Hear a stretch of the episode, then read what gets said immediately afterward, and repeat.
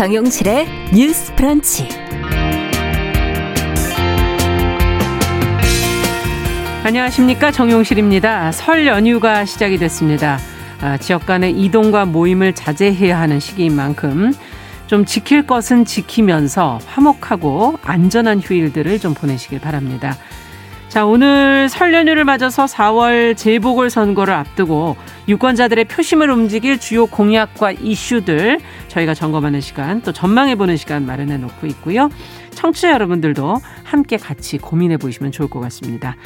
자, 2월 11일 목요일 정의실의 뉴스 브런치 문을 열겠습니다.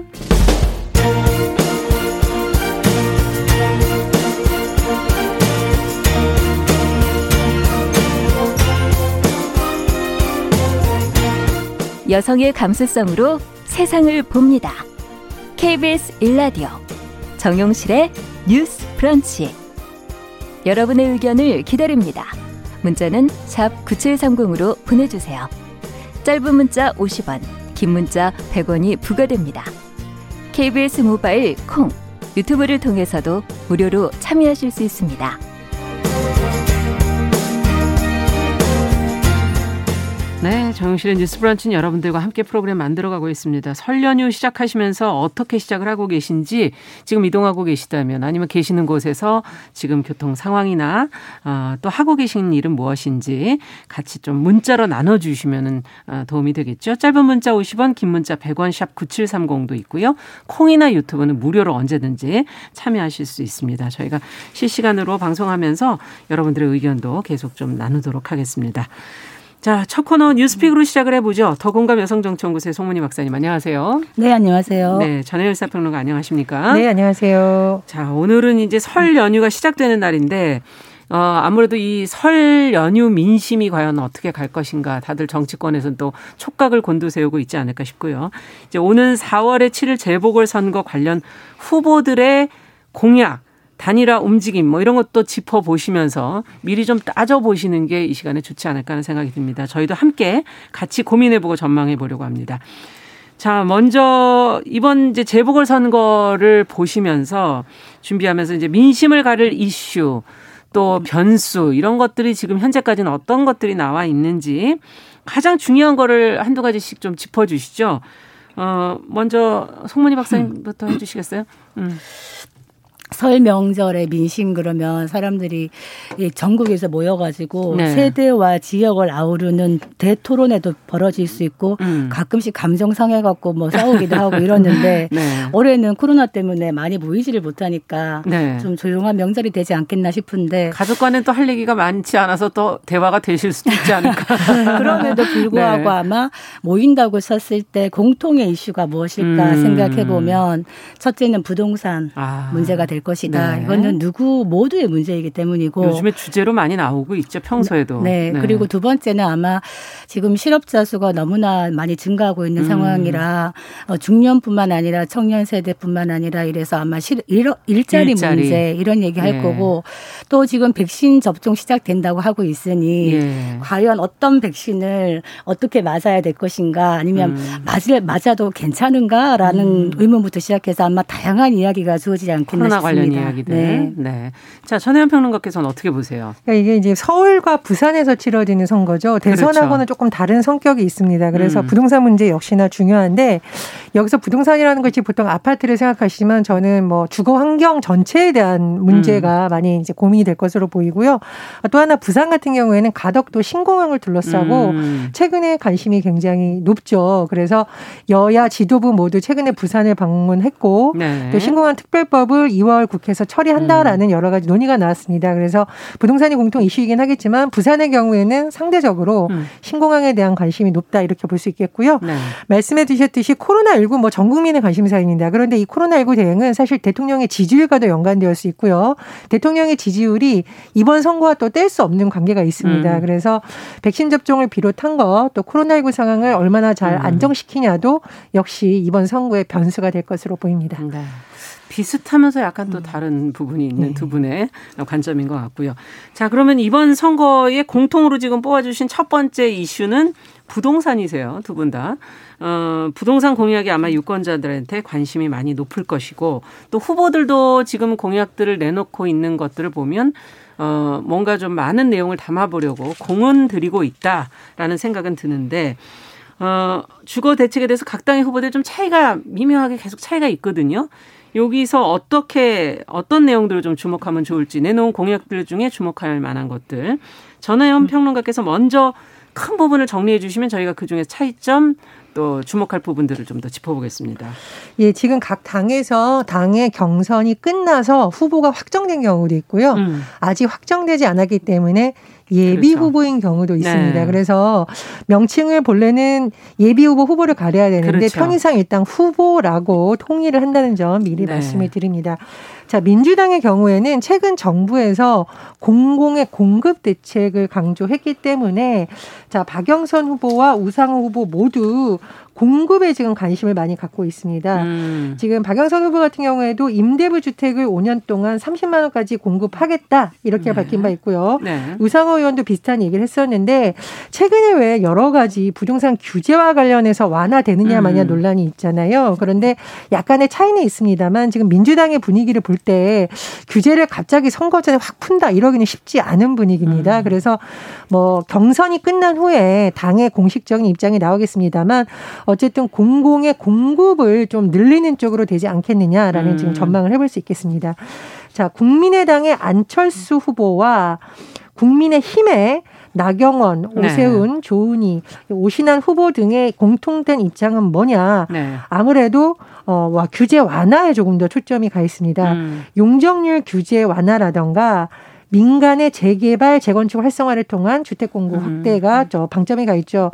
어, 이런 점에서 본다면 기존의 민주당이 주도했던 서울시장 시정 시정과 비교해 봤을 때 네. 민주당의 경우에는 뭐 큰 변화를 이루겠다 이러기보다는 공급을 확대해서 문제를 푸는 쪽에 좀 음. 방점이 가 있다고 볼 수 있고요. 국민의당이나 국민의힘은 기존의 서울시정과는 좀 다른 네. 기존에 했던 규제를 완화할 수도 있다라는 입장으로 정리를 할 수가 있겠습니다. 자, 열린민주당의 경우에는 어, 본인 스스로도 도시공학, 어, 부동산 문제 전문가라고 강조하고 있는 김진애 후보가 지금 확정이 된 상태입니다. 네. 김진애 후보 같은 경우에는 역세권 미드타운을 얘기를 하고 있는데요. 네. 기존에 이 김진애 후보가 강조해왔던 쭉 내용을 보면 변창흠 국토부 장관이 주장해왔던 공공의 음. 어떤 공급을 확대하는 방식에 대해서 공감대가 있었던 것으로 보입니다. 더불어서 정책 연대를 강조하고 있기 때문에 네. 민주당과 일부분 차 이가 있을 수는 있습니다만 뭐 규제를 완화하는 방식보다는 역시 공공을 통해서 뭐 도심권을 개발한다던가 음. 이런 방식이 주가 되지 않을까라는 전망이 나오고 있습니다.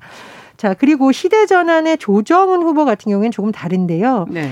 어, 서울주택공사 SH를 통해서 서울시에 있는 아파트를 매입해서 서민들에게 저렴하게 공급하겠다라는 지금 입장을 밝히고 있는데 이제 후보들의 입장이 조금씩 바뀔 가능성이 남아 있는 경우 제가 말씀드렸듯이 여권도 야권도 단일화가 될 가능성이 남아 있습니다. 음. 그렇다면 지금 한 공약을 좀 더 정교하게 다듬어서 나올 수도 있는 것이고요. 또 각 당에서 아마 실현 가능성에 대해서 검토가 그렇겠죠. 들어갈 겁니다. 네. 그래서 선거가 얼마인지 남지 않았기 때문에 단일화 이후에 나오는 어, 어떤 최종 후보의 입장이 공식적인 공약이라고 볼수 네. 있겠습니다. 네, 뭐 지금 아직 시간이 좀 많이 남아 있기 때문에 먼저 검토를 해보시고 단일화 이후에 또 변화되는 내용들이 음. 어떻게 변화되는지를 또 지켜보신다면 아, 그 당과 후보가 무엇을 중점적으로 생각하고 있는지도 아마 챙겨보실 수 있지 않을까 하는 그런 생각이 들고요. 자, 그렇다면 평가를 두 분에게 좀 들어볼까요? 네, 우리가 왜 이번에 예.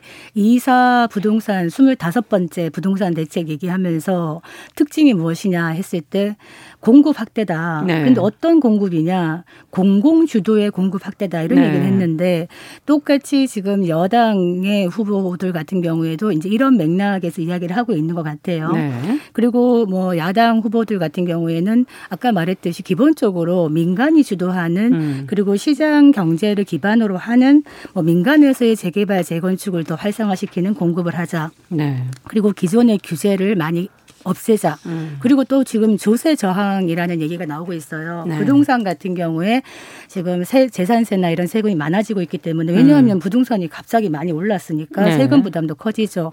거기에 대해서 어, 1가구 1주택인 경우에는 세금을 좀 완화해야 되는 거 아니냐 음. 이런 여러 가지 이야기들을 하고 있어요. 근데 아, 제가 이게 부동산 얘기를 하면서 참 재밌다고 생각했던 부분이 어제 저희가 주거 환경 관련해 가지고 쪽방촌 이야기를 했잖아요. 네, 사실 이게 후암 1구역 공공 재개발 사업입니다. 네. 이게 지금 이사 공급 대책의 하나의 시범 바로 미터가 될수 네. 있기 때문에 중요한데 이게 어떤 측면에서 중요하냐면 지금 여당 야당 후보들이 집중해서 봐야 될 것이 공급을 확대하는 과정에서 어떤 공공 수용이라든가 이런 문제가 음. 있을 때 개인의 사유 재산, 토지나 건물주의 사유 재산에 대해서 얼만큼 침해하느냐, 음. 얼만큼 정당한 보상을 하느냐라는 네. 게또 맥락이 될 수 있기 때문에 이런 부분에 대해서 어떤 식으로 접근하는가를 아마 시민들이 볼 거라고 생각해요. 네. 지금 어 후암 1구역 같은 경우에는 공공 수용을 하는데 정당한 보상을 받을 수 있느냐라는 데 대해서 지금 토지와 건물 소유자들이 난색을 표하고 있는 거고 음.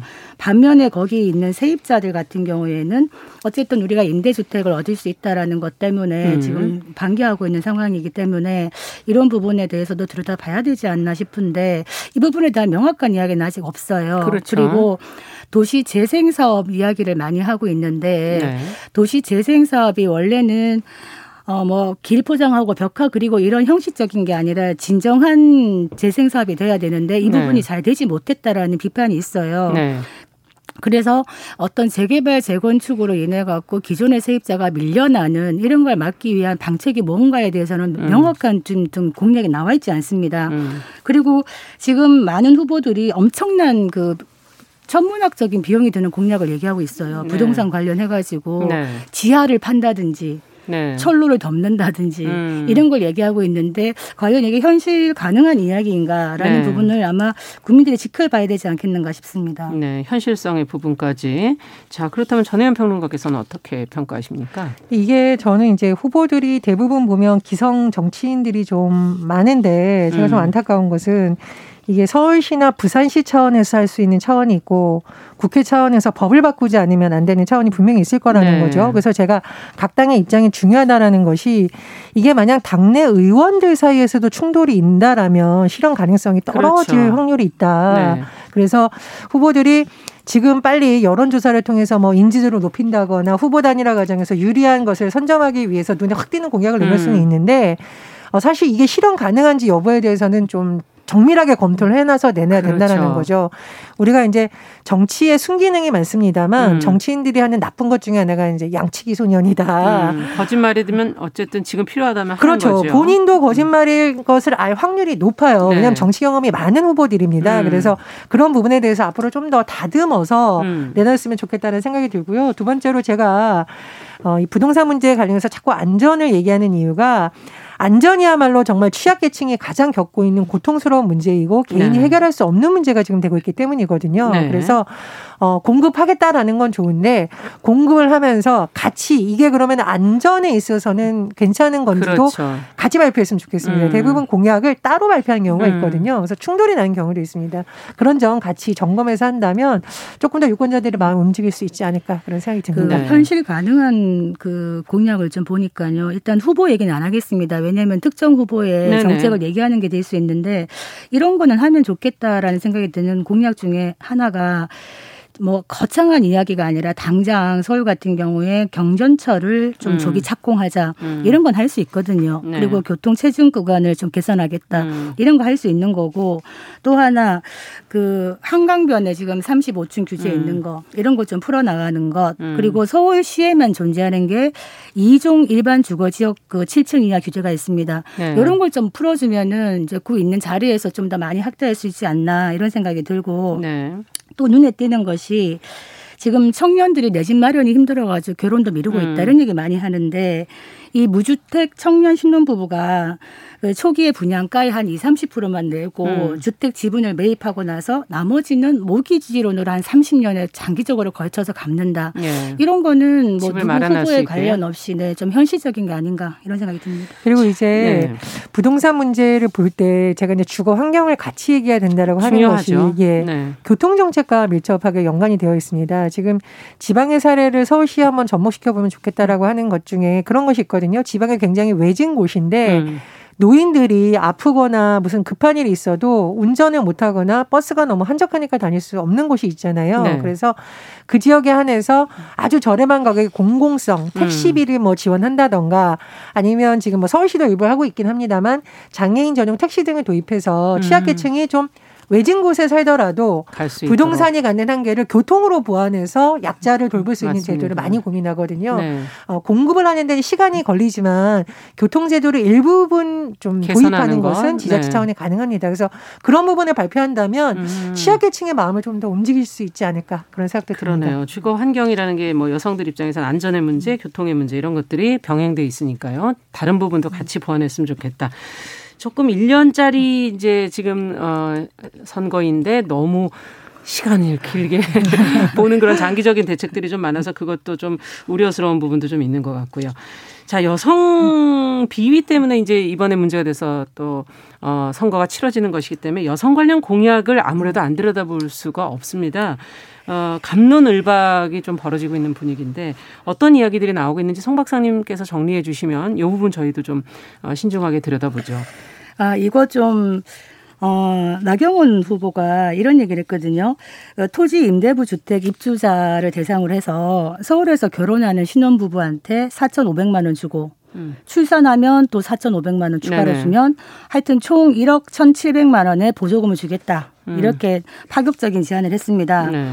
그랬더니 박영선 후보가 어떻게 말했냐.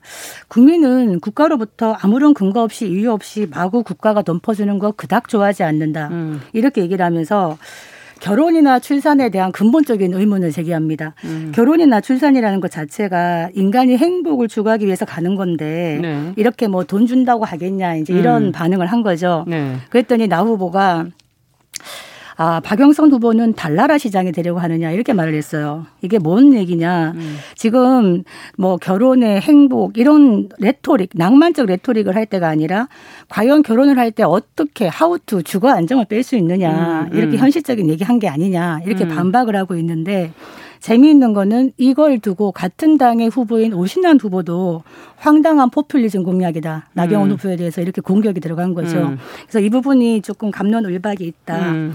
이런 생각이 드는데 여성에 있어 갖고 출산이 떼려야 뗄 수 없는 부분이기 때문에 이 네. 출산을 과연 돈으로 할수 음. 있느냐 이 음. 부분에 대한 이야기가 나오고 있는데 아까 그 소수 후보인 조정훈 시대전환 후보도 이런 말을 해요.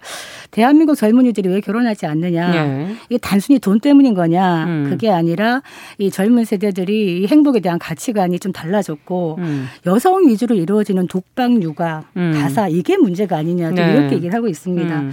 그런데 또 여성 공약 관련해서 좀 별로 나온 게 없기는 한 것 같은데 그래도 않습니까? 조금 살펴보니 음. 네. 눈에 띄는 것이 있습니다. 그 안철수 후보 같은 경우에 이제 아마 전문을 살려가지고 SOS 앱 개발하겠다. 음. 그러니까 위험에 처한 여성들이 앱을 통해 가지고 이제 음. 좀 보호를 받을 수 있는 거 이걸 하겠다 그랬고 이거는 후보 관계 없이 누구나 좀 받았으면 좋겠다 싶은 것이 스토킹 음. 지금 스토킹 범죄가 심각하다 하는데 이 부분을 좀 가중 처벌하겠다 이런 얘기를 해서 이 부분이 조금 부각이 되면 좋겠다 싶고요. 또 지금 서울시장이나 부산시장 보궐선거가 왜 열렸습니까? 음. 권력형 성범죄 때문에 지금 국민의 혈세를 쓰면서 이렇게 다시 열리는 것인데 이 부분에 대한 공약이 많지가 않아요. 실제로 음. 여야 할 것 없이. 네. 그런데 이 공직자의 성 권력형 성범죄에 대해서 이거를 전담할 수 있는 음. 서울시 인권센터 하나 만들겠다. 음. 이런 얘기를 하고 있고 또 뭐 서울시청 6층에다가 전담센터 만들어가지고 보겠다. 네. 이런 이야기들은 사실 큰 돈 드는 거 아니기 때문에 얼마든지 할 수 있는 거 아닌가 이런 생각이 음. 듭니다.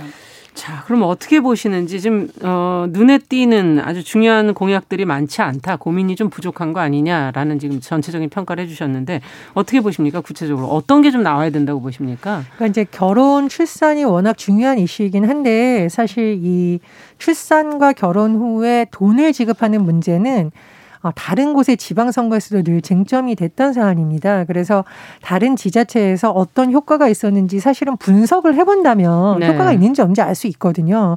그런 부분에 대해서 후보들이 좀 더 고민을 했다면 좋았겠다 이런 생각이 들고요. 더불어서 저는 여성 관련 공약을 얘기할 때 출산이나 결혼만 얘기하지 말고 사실은 일자리 정책이라던가 그렇죠, 여러 가지 근본적으로 같이 얘기했으면 네. 합니다. 근데 그런 부분이 좀 많이 부족하고 지금 자치단체별로 서울시만 해도 굉장히 많은 여성 관련 산하 기관이라던가 센터라던가 이런 것이 존재하고 있거든요. 예. 그래서 저는 그런 것이 열심히 노력은 하고 있습니다만 오히려 기존에 있던 곳들이 그러면 제대로 하고 있는지 음. 부족하다면 어떤 쪽에서 더 활성화를 하고 있는지 사실 이것이 현실적인 공약입니다. 그렇죠. 새로운 것을 자꾸 만드는 것도 중요한데 기존에 있던 시스템을 어떻게 정비를 해서 어떻게 살릴까에 대한 공약이 별로 눈에 없더라고요. 네. 그건 뭐냐? 지금 서울 시정에 대해서 잘 모른다라는 비판이 제기될 수 있는 음. 거거든요. 그래서 저는 이 좀 시정의나 자치단체를 얘기를 할 때는 어, 조례도 찾아보고 규칙도 찾아보고 네. 기존에 있던 정책에 대해서 의회에서 어떤 지적이 나왔고 예산은 얼마고 이렇게 들여다봐야지 너무 이렇게 포괄적으로 얘기하는 건 사실 현실성이 없습니다. 그래서 음. 그런 부분에서 조금 아쉽다 이런 말씀을 드립니다. 네. 그 부산으로 한번 넘어가 볼게요. 우리가 네. 너무 서울 위주로 얘기를 많이 한 것 같은데 좀 균형적으로 얘기를 하자면 이 여성의 어떤 부분하고 관련된 공약에서 좀 눈에 띄는 게 그 문제의식 자체가 박형준 후보를 보니까 네. 지금 출산율이 저조한 원인이 턱없이 부족한 보육시설 음. 그리고 임시직 위주의 여성 일자리가 원인이다. 그래서 함께 키우고 함께 일하는 양성평등 이런 음. 얘기를 하는데 이거는 뭐 당에 관계없이 공통적으로 추진해야 되는 게 아닌가 이런 생각이 들었고요. 또 김영춘 후보 같은 경우에 네. 부산에 눈에 띄는 것이 여성과 아동이 살기 좋은 부산 얘기하면서 음. 우리가 유리천장 얘기를 많이 하고 있는데 5급 이상 공무원 중에 여성 비율을 35%로 확대하겠다. 라고 음. 얘기합니다. 그리고 그 부시장 두 명 중에 한 명은 꼭 여성으로 하겠다. 음. 그리고 또 여성의 창업과 운영에 대해서 지원하겠다. 이런 공약들은 사실 여성 공약 관련해 가지고 다른 후보들도 같이 사실은 받아서 해나가야 되는 게 아닌가 또 이 생각이 들고 또 눈에 띄는 공약 하나 다른 후보입니다마는 싱글맘 종합지원센터를 만들겠다. 어. 우리가 싱글맘 얘기를 많이 했었는데 네. 이런 싱글맘들의 뭐 의료비라든가 긴급 생계비, 산모 관리 그리고 아이 돌봄 이런 걸 할 수 있는 걸 하나 만들겠다. 이거 굉장히 와닿는 공약이었다고 봅니다. 네. 그리고 저 이제 돌봄을 보통 여성 공약으로 언론이 많이 구분하는데 음. 사실은 여성 공약이 아니라 가족 공약이죠. 그리고 그렇죠. 그런 차원에서 좀 아까 말씀하셨듯이 보육의 문제라든가 돌봄의 문제를 어떻게 좀 해결할 수 있는지 이제 예. 그런 문제를 좀 많이 좀 봤으면 좋겠는데 최근에 이제 아동 학대도 결국은 돌봄하고 다 연관되어 있는 거고 그렇죠. 장애 아동의 음. 부모들이 신고를 좀 어려워했던 이유 어제 박사님도 음. 말씀해 주시고 언론이 많이 조명해 보면은 여기 아니면 혹시 갈 데가 없을까 봐 네. 부모들이 네. 두려워했다라는 거 봤을 때 이 돌봄의 문제 차원에서 이게 여성의 문제가 아니라 좀 더 집중을 했으면 좋겠다 그런 생각이 듭니다. 네. 자, 저희가 얘기를 잠시 어, 멈추고 라디오 정보센터 뉴스 듣고서 저희가 또 계속 이어, 이야기를 좀 이어가 보도록 하겠습니다. 라디오 정보센터 뉴스 듣고 오겠습니다. 코로나19 신규 확진자 수가 504명으로 보름 만에 다시 500명대로 증가했습니다. 국내 발생 환자 467명 중 경기 181명, 서울 177명, 인천 25명으로 수도권이 전체 국내 발생의 82%를 차지했습니다. 코로나19 신규 확진자가 보름 만에 다시 500명대를 넘어선 가운데 방역당국이 이번 설 연휴가 감염 확산의 통로가 될 가능성이 있다며 주의를 요청했습니다. 중국 정부가 잇따라 한국 게임의 중국 진출을 허용하면서 한한령 해제에 대한 기대감이 높아지고 있습니다. 미국의 원유 재고 감소에 따라 국제 유가가 2년여 만에 최장기 상승세를 이어가고 있습니다. 서부 텍사스산 원유는 지난 2019년 1월 10일 이후 가장 오랜 기간 오름세를 지속하고 전날보다 배럴당 0.6% 오른 58.68달러에 거래를 마쳤습니다. 도널드 트럼프 전 미국 대통령이 밀어붙였던 중국의 동영상 공유 앱 틱톡의 강제 매각이 무산될 가능성이 커졌습니다. 월스트리트저널은 조 바이든 미국 대통령이 중국 IT 업체들에 대한 트럼프 행정부의 정책을 점검하는 과정에서 틱톡 매각 행정명령의 집행도 무기한 중단됐다고 보도했습니다. 미국 국제무역위원회 ITC가 LG 에너지 솔루션과 SK 이노베이션의 배터리 영업 비밀 침해 분쟁에서 LG 측의 손을 들어줬습니다. 이에 따라 ITC는 SK의 일부 리튬 이온 배터리의 수입을 10년간 금지하는 제한적인 배제 명령을 내린 것으로 전해졌습니다. 지금까지 라디오 정보센터 조진주였습니다. 네, 정실의 뉴스 브런치 듣고 계신 지금 시각 10시 30분이고요. 어, 뉴스픽 더 공감 여성정치연구소 송문희 박사 또 전혜연 사평론가와 함께 지금 설 연휴 저희가 4월 재보궐선거에 표심을 가를 주요 공약과 이슈들 어, 같이 살펴보고 있습니다. 자, 지금 뭐 얘기를 저희가 두 가지 정도 했어요. 부동산 정책에 관련된 거 좀 살펴봤고 여성 관련 정책들 어떤 것들이 있고 좀 부족한 부분들이 많아서 좀 얘기를 더 했으면 좋겠는데 어, 저희가 또 다른 얘기도 좀 해봐야 되니까. 자, 공약들을 가만히 들여다 보면 참 서로 차별화하기 위해서 너무 색다른 거를 내놓으려는 고민들은 많은데 정말 근본을 건드리고 있는가 하는 그런 의문도 갖게 되고요. 또 하나는 너무 시간이 없었던 것인지 좀 회전문 공약, 회전문 후보 뭐 이런 표현들을 지금들 많이 쓰시던데 참신하지 않다 이런 지적들도 나오고 있고요. 어떻게 보시는지 평가를 좀 전체적으로 좀 또 해보죠 한번. 글쎄 뭐 꼭 참신한 것이 가장 좋지는 않겠죠. 왜냐하면 네. 서울시나 부산시가 워낙 중요한 광역 단체이고 음. 현안도 많고 국회의원도 많습니다. 그런데 좀 아쉬운 점은 뭐냐면 이게 선거 때마다 반복되는 현상이라는 거죠. 네. 지금 기성 정치인들이 혹시 다음번 대선이나 본인의 정치적 입지를 활용하는 거 아니냐라는 음. 비판이 제기되는 이유가 그런 겁니다. 네. 그래서 좀좀 안타깝고 어, 제가 그 늘 얘기를 하지만 해외에서 왜 30대 총리가 나오고 어, 10대의 음. 세계적인 환경 운동가가 나올까는 토양과 관계가 있다고 생각을 해요. 네. 어, 그레타 툰베리가 15살에 이미 전 세계적인 환경 운동가가 됐고 그렇죠. 최근에 뭐 노벨상 후보로도 거론이 될 정도로 주목을 받고 있는데 음. 그것은 아마 툰베리가 자랐던 스웨덴이라는 곳이 환경과 사회 참여에 대한 관심이 높았기 그렇죠. 때문에 가능하겠죠. 그리고 핀란드의 산나마린 총리 34세의 여성 총리가 음. 됐습니다. 음. 20대부터 정치에 뛰어들었잖아요. 그래서 지금 저는 이번 서울시장 후보를 보면서 조금 뭐 경륜이 음. 많은 후보들이 나온 음. 것이 나쁜 것은 아닙니다만 음, 젊고 패기 있는 의원들이라든가 신인들이 많이 없다. 도전해서 좀 재미있는 경선, 뜨거운 그러네요. 경선, 신인을 키우는 경선이 음. 됐으면 참 좋았겠다라는 아쉬움이 많이 듭니다. 음.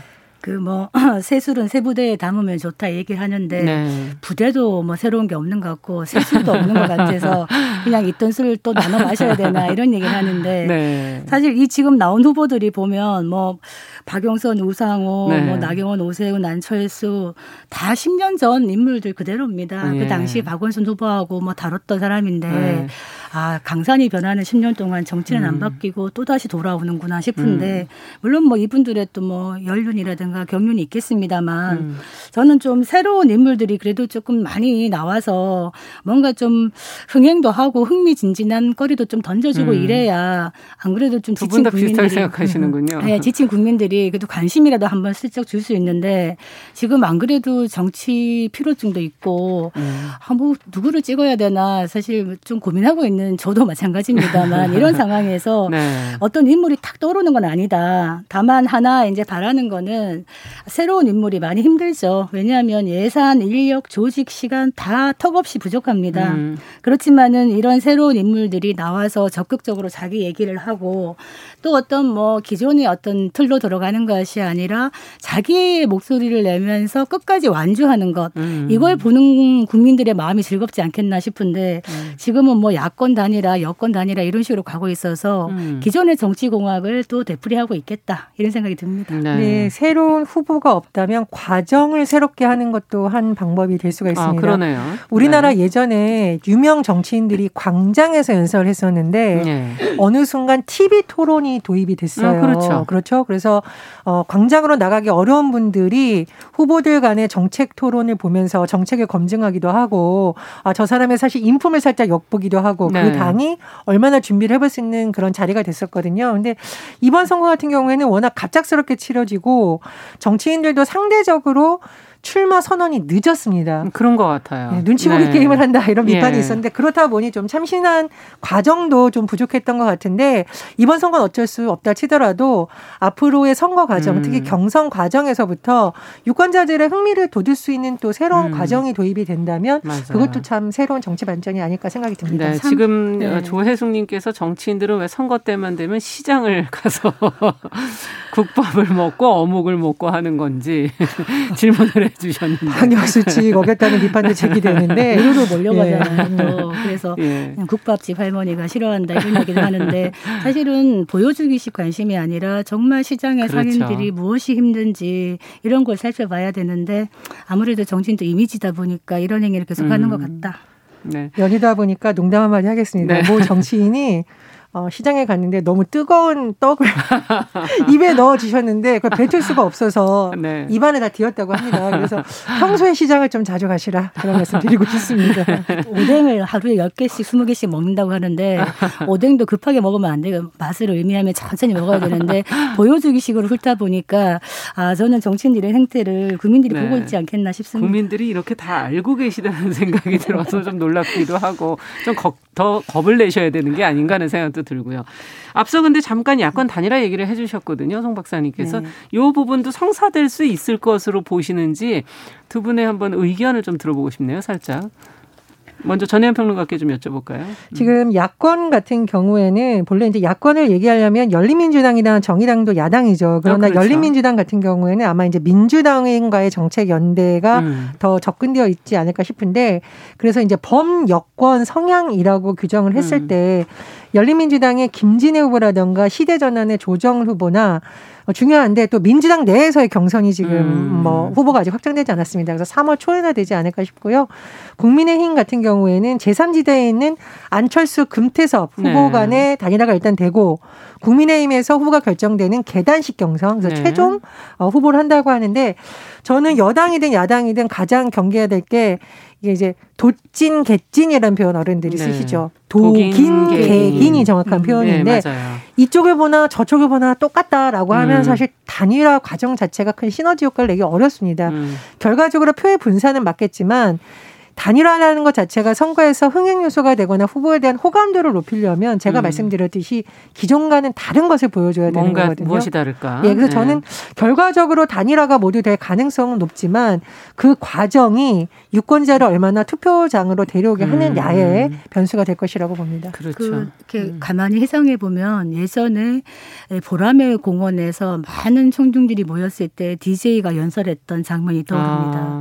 그러니까 그때는 사실은 좀 정치가 역 역동적이었거든요. 그렇죠. 근데 지금은 뭐 그것이 불가능하고 또 코로나 때문에 모일 수도 모일 없으니 예. 일단은 어, 국민들이 이 후보가 대체 어떤 매력을 갖고 있고 어떤 음. 공약을 갖고 있는지 잘 모릅니다. 그렇기 때문에 TV 토론회라든가 이런 거를 지금 활성화 시켜가지고 몇번 음. 붙어보면 알거든요. 네. 얘기해 보면은 그 사람의 어떤 가치관, 그 사람의 능력 그렇죠. 이런 게 다 나옵니다. 근데 지금 많이 늦춰지고 있다. 음. 국민의힘 같은 경우에도 후보 선출이 3월 4일 되면 그 이후 이후부터 이제 시작이 단일화 논의가 될 텐데 그러면 시간이 정말 빠듯 많이 촉박합니다. 네. 다만 좀 기대가 되는 거는 여당 야당을 일단 빼고 음. 아, 뭔가 두 쪽 다 마음에 안 드는데라는 마음을 주지 못하는 중도층 무당층이 네. 있단 말입니다. 저 같은 이런 네. 사람들을 위해서는 폭넓은 논의가 좀 이루어지는 장면을 보고 싶은데 음. 그나마 제3지대 범야권이라고 할 수 있는 뭐 안철수 금태섭 후보가 음. 지금 토론회를 이제 준비하고 있다 하니 예.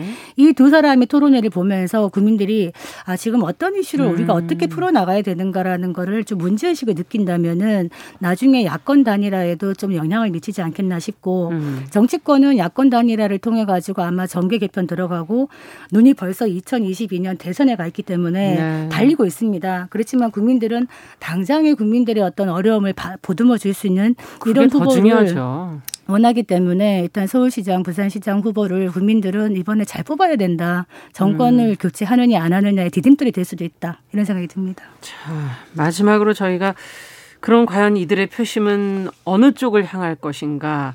지금 특히 중도 표심 얘기를 해 주셨는데 중도 표심은 그럼 또 어디로 갈 것인가 이것이 또 어, 어떤 향방을 결정하지 않을까 하는 그런 생각이 들고요. 특히 여성 유권자들도 그 영향력이 있지 않을까 하는 생각이 드는데요. 어떻게 보시는지 두 분 얘기를 좀 들어보고 싶네요. 언론 보도로 쭉 정확해 보면 내가 정말 이 사람이 좋아서 찍어준다. 내가 이 당을 음. 정말 어, 하자 하는 사람들도 있겠지만 저쪽이 너무 싫어서 간다. 이런 경우도 있죠. 사실 네. 이번에 이제 젠더 이슈가 떠오르면서 이것을 어, 굉장히 긍정적으로 보자면 젠더 이슈의 중요성이 많이 부각됐다는 것이고 음. 조금 비판적으로 보자면 후보들이 중요한 것은 아닌데 평소에 철학적인 고민이 부족하다 보니 음. 은연중에 말로 실수를 한다던가 그렇죠. 정당 관계자들이 하는 현상이 나타나고 있죠. 그렇다 보니 최근에 뭐 야당의 일각에서 여성 음. 정치인을 음. 지나치게 비하하는 표현이 나온다던가 예. 또 지금 일부 여당의 후보들이 좀 부적절한 언사를 해서 다시 논란이 되고 있습니다. 그래서 저는 이제 그런 일은 좀 없었으면 좋겠죠. 그렇죠. 예. 이제 이게 평소에 좀 생각을 가다듬어서 음. 젠더 이슈를 말해야 진정성이 있다 이런 말씀을 드리고 싶고요. 음. 두 번째로 이제 중도 표심을 우리가 얘기를 할 때 정치적 성향적으로 중도인 경우도 있고 네. 아직 후보를 하지 않는 무당층도 이렇게 아, 겹쳐서 그렇죠. 얘기를 하는 경우가 있습니다. 제가 네. 보기엔 이제 무당층에 가깝다고 보는데요. 그렇죠. 역시나 경제 문제와 부동산 문제와 코로나 이슈가 이들을 결정짓게 하는 아, 요인이 되지 않을까 생각이 네. 듭니다. 지금 사실 코로나19 때문에 경제 상황이 너무 어렵잖아요. 네. 그래서 자영업자들도 어렵고 학생들도 어려운데 음. 그래서 제가 보기엔 이게 정치 성향적으로 진보냐 보수냐도 물론 중요하겠습니다만 내가 정치적으로 진보이더라 하더라도 음. 아직까지 내가 적극적으로 투표할지 결정하지 못하는 이른바 샤이 진보도 존재한다 그렇죠. 이런 분석이 나오고 있습니다. 그래서 예. 민생 문제가 결국은 음. 투표를 결정짓는 중요한 아. 요인이 되지 않을까 전망됩니다. 그 우리가 예. 진보 보수 뭐 어떤 어, 스펙트럼을 얘기할 때 하나로 정해진 걸로 보통 생각을 하는데 음. 그렇지가 않아요. 아, 그러니까 아, 이동 가능한 내 건가요? 속에 너무나 많은 내가 있고 다중이가 음. 있는 거예요. 그래서 어떤 정치적 색채 하나를 가지고 그 당을 평가하는 것은 이제는 지금 시대는 맞지 않다. 음. 사실은 중도라는 게 좌우 진보 보수의 어떤 중간에 딱 있는 것이 아니라 음. 이슈 따라 아, 시소를 타면서 이쪽을... 왔다 갔다 네. 하는 겁니다. 그래서 케바케로 가는 거죠. 부동산, 민생, 여성, 뭐 인권 네. 이런 문제에서 특히 이번에 젠더 이슈가 부각이 됐다고는 하지만은 이것이 과연 표로 연결될지는 또 미지수인 아. 것이 실제로 많은 여성들이나 남성들이 이걸 어떻게 중요하게 생각하느냐는 아직 알 수 없고 다만 하나 확실한 거는 그래도 20대 여성들은 음. 이 젠더 이슈를 꽤 크게 생각하고 중요하게 생각한다. 네. 그렇지만 지금 현재로서는 젠더 이슈라는 게 다른 많은 이슈들에 붙여서 항상 약간 뒷순위로 그렇죠. 밀리고 있는 거는 맞는 것 같다. 음. 이런 생각이 듭니다. 네.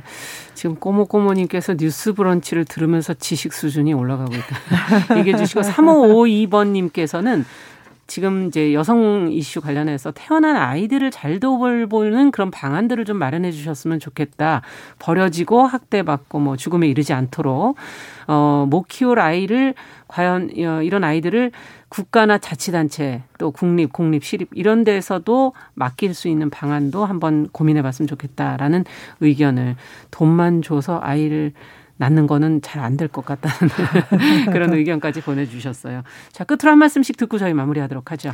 제가 음. 아까 말씀드렸듯이 선거는 결과도 중요합니다만 과정이 매우 중요합니다. 음. 국민들이 코로나 때문에 여러 가지 힘든 상황인데 정말 멋있는 선거를 보면 기분이 좋거든요. 맞아요. 멋있는 연설 보면 국민들이 아 그래도 정치가 내 삶을 바꾸는구나라는 예, 기대를 희망을 가지죠. 네. 네. 그렇습니다. 그래서 정말 여야 후보 모두 요즘 보면 슬슬 네거티브해서 뉴스에 많이 나오는데 그러지 마시고 음. 음. 상대방 비판에 열올릴 것이 아니라 내가 어떻게 국민들의 삶을 바꿀 수 있는지 음. 내가 어떻게 멋진 서울시정, 부산시정 펼칠까에 대해서 음. 얘기를 한다면 국민들의 마음이 조금 더 위로를 받지 않을까 싶습니다. 그러네요. 가뜩이나 힘든데 정치가 사실 국민들의 이 지치고 힘든 마음을 음. 위로해주고 눈물을 닦아줘야 되는데 음. 눈물 나게 하는 정치는 안 했으면 좋겠다 이런 음. 생각이 듭니다. 네.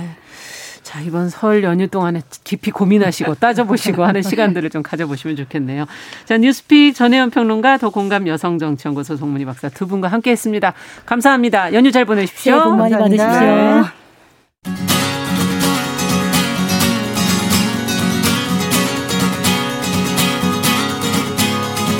함께 가면 길이 됩니다. 여러분과 함께하는 정용실의 뉴스 프런치. 월요일부터 금요일까지 방송됩니다.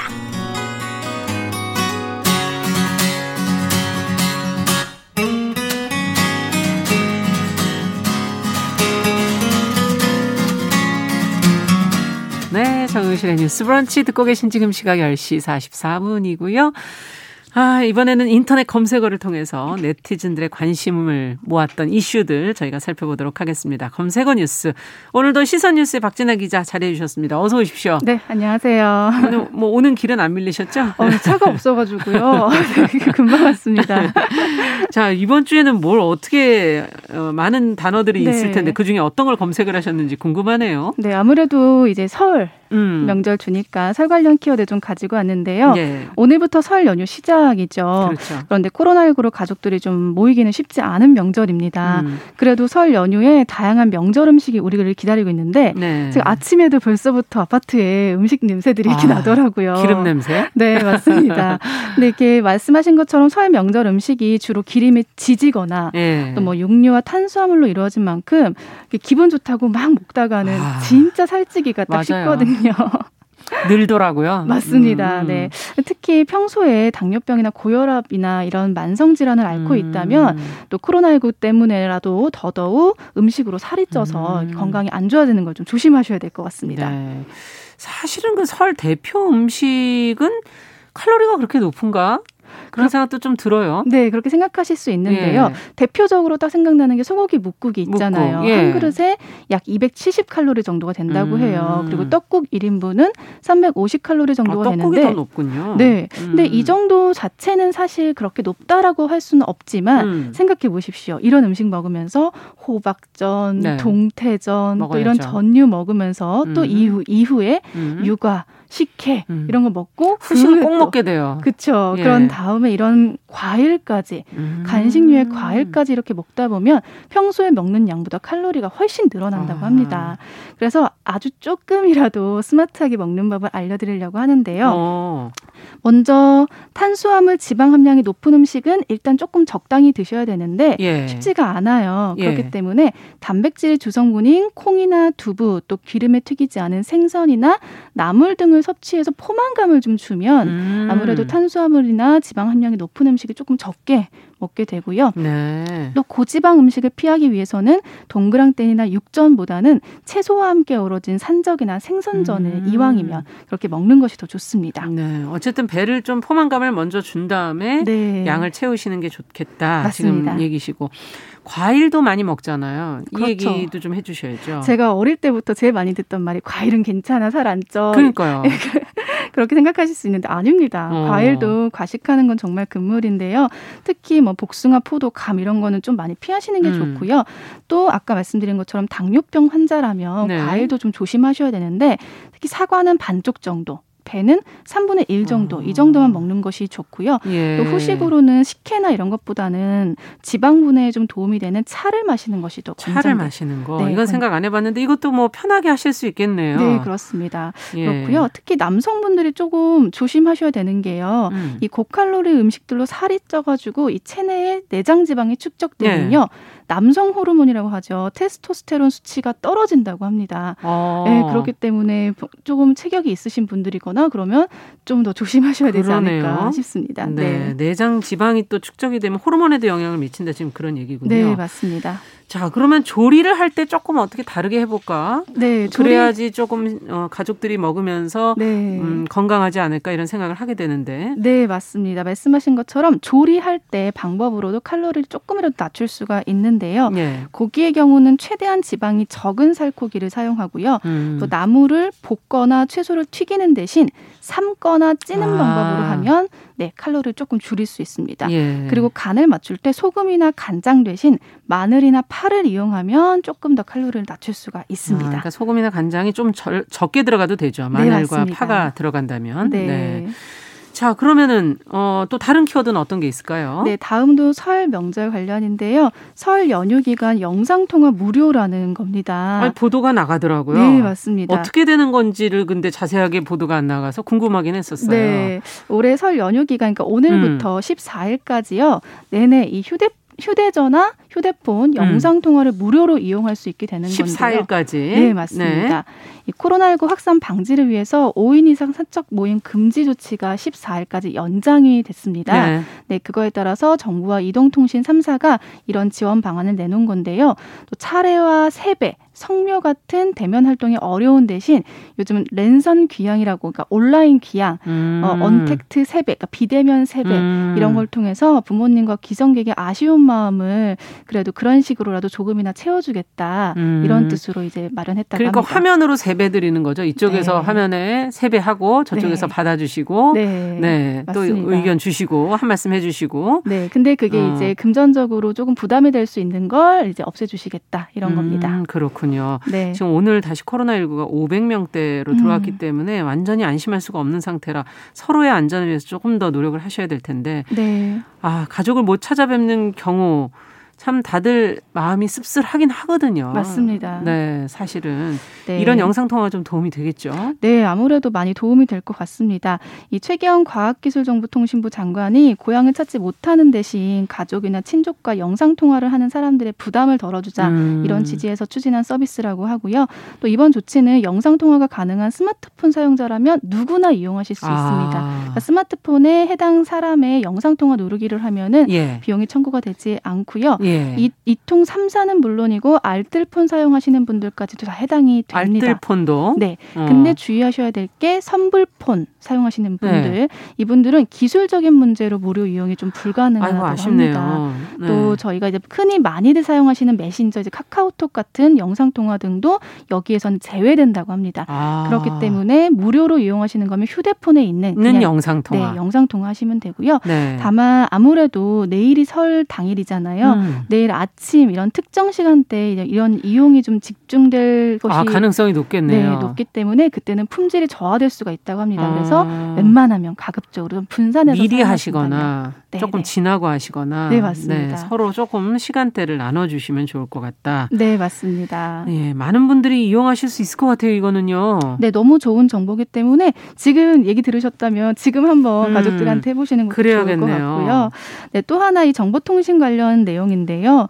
어, 생업에 어려움을 겪고 있는 소상공인과 자영업자를 지원하는 방안도 같이 나왔습니다. 음. 이통 3사의 소상공인 전용 상품을 이용 중인 사업자는요. 신청만 하면은 스마트폰 데이터를 2개월간 월 50기가씩 그러니까 총 100기가를 추가로 사용할 수 있다고 합니다. 음. 그러니까 소상공인 자영업자분들은 좀 더 유념해서 기억하시면 될 것 같고요. 데이터를 더 쓰실 수 있다. 2개월 동안에. 네, 맞습니다. 네, 추가로 쓰실 수 있다는 얘기네요. 네, 맞습니다. 네. 그런 내용이고요. 특히나 또 요즘 숙박업 뭐 PC방 이런 사업주분들 많이 영업 어려움 느끼고 계시잖아요. 그렇죠. 네, 이런 업장에서 이용하는 초고속 인터넷 서비스에 대해서 우리가 손님이 없기 때문에 이거 일시정지하고 싶다라고 음. 하신 요청을 하신다면 기존에는 아무리 길어도 3개월까지밖에 안 됐거든요. 아. 이거를 6개월까지 네, 늘려준다고 아. 합니다. 일시정지 기간을. 네, 맞습니다. 네. 그리고 또 이통 3사는 통신비 미납으로 인해서 휴대폰 사용이 중지되는 일이 없도록 설 명절이 포함된 2, 3월은 이 중지를 유예한다고 하고요. 음. 또 미납 요금에 대해서도 분할 납부하는 방법을 안내한다고 합니다. 네. 지금 꼼꼼하게 여러 가지 챙겨주셨기 때문에 네. 예, 영상 통화 무료로 하시는 방법, 또 소상공인들이 스마트폰 데이터를 또 활용하실 수 있는 방법, 또 일시정지 요청 기간이 길어지는 것들을 잘좀 네. 챙겨 두시면 좋을 것 같고요.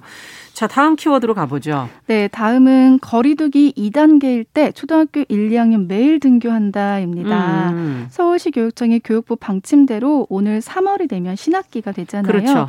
네, 사회적 거리두기가 2단계가 돼도 초등학교 1, 2학년에 매일 등교를 허용하기로 했습니다. 음. 또한 대입을 앞둔 고등학교 3학년은 원격 수업을 병행하더라도 우선 등교를 추진한다 고 합니다. 네. 또 교육부 밀집도 원칙은요. 거리두기 2단계에서는 전교생의 3분의 2를 원칙으로 하지만 최대 3분의 2까지 등교를 할 수 있도록 정하다고 음, 정한다고 합니다. 조금 더 이걸 더 많이 할 수 있도록 하는 거네요. 네, 맞습니다. 네. 이게 조금 어려우실 수 있는데 그러니까 예를 들면 초등학교 1, 2학년은 매일 등교를 할 수 있는 거잖아요. 네. 그런 경우에 3학년에서 6학년까지 경우는 이 밀집도를 초과하지 않는 범위 내에서 등교 일수를 조정하도록 하는 겁니다. 음, 네. 1, 2학년은 지금 이제 매일 등교를 할 경우는 3학년에서 6학년까지는 네. 그것에 맞추어서 네. 일정이 좀 조정될 수 있다. 네.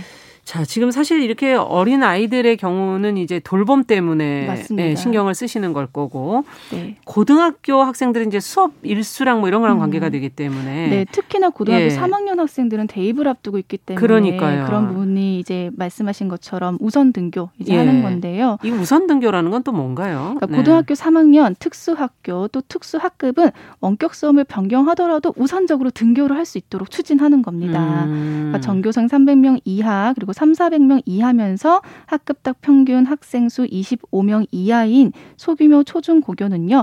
거리두기 2.5단계까지도 2.5단계까지도 이 굉장히 높은 건데. 네, 맞습니다. 음. 이 밀집도 원칙과 관계없이 학교가 자율적으로 매일 등교를 할 수 있도록 이제 가능하게 선택하게 그 선택권을 준다고 보시면 될 것 같고요.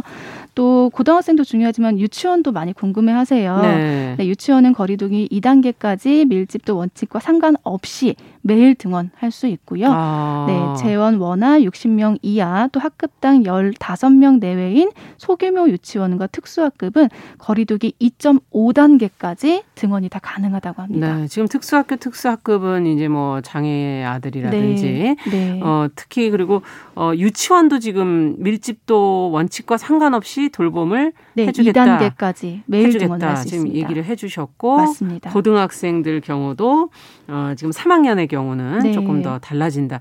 이거는 확인을 좀 해보시면서 네. 체크를 하실 수밖에 없겠네요. 이 상황들이 다 달라가지고 특히나 이게 예. 학교가 예. 자율적으로 선택할 수 있는 부분들이 있기 때문에 음. 본인의 학교의 선택에 좀 더 귀 기울이시는 게 좋을 것 같습니다. 네, 이번 소식 잘 들었습니다. 어, 검색어 뉴스 시선 뉴스 박진아 기자와 함께했습니다. 설 연휴 잘 보내시기 바랍니다. 감사합니다. 감사합니다. 자, 정용실의 뉴스 브런치 목 요일 순서 이제 마칠 시간이 됐는데요. 내일은 정용실의 뉴스 브런치 설 명절 기획 코로나19 시대 달라진 설 연휴 다르게 보냅시다. 2030 여성들의 설 명절 새로 고침이라는 제목으로 저희가 준비를 했습니다. 젊은 여성들이 생각하는 설 연휴 과연 어떤 것인지 같이 이야기해 보도록 하겠습니다. 저는 어김없이 내일 오전 10시 5분에 다시 뵙겠습니다. 감사합니다.